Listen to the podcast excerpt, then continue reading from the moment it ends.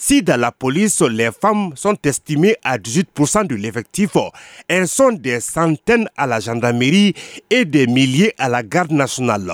La prise en compte de l'aspect genre dans le statut général des militaires, la perception du genre dans l'institution et les stéréotypes sont entre autres questions qui s'imposent selon capitaine Wassa Ouattara, point focal genre à la gendarmerie. Le genre, c'est pas seulement faire la promotion de la femme. Le genre concerne toutes ces couches vulnérables era qui ne sont pas quand même en mesure euh, de prendre leur destin en main. Alors moi je crois qu'il faudra faire une sensibilisation large auprès des chefs hiérarchiques sur la notion du genre aussi. La présidente de l'association des cadres professionnels pour le genre au Mali, Keita Sirasumare, se réjouit de la qualité de la formation. En général, nous nous sommes beaucoup plus avec le civil. En discutant avec les femmes militaires, on a pu vraiment se situer par rapport à tous les problèmes. Ma conclusion, c'est que c'est général. Le ICAP Sahel Mali a organisé cette session dans les mouvance de la Journée internationale des droits des femmes.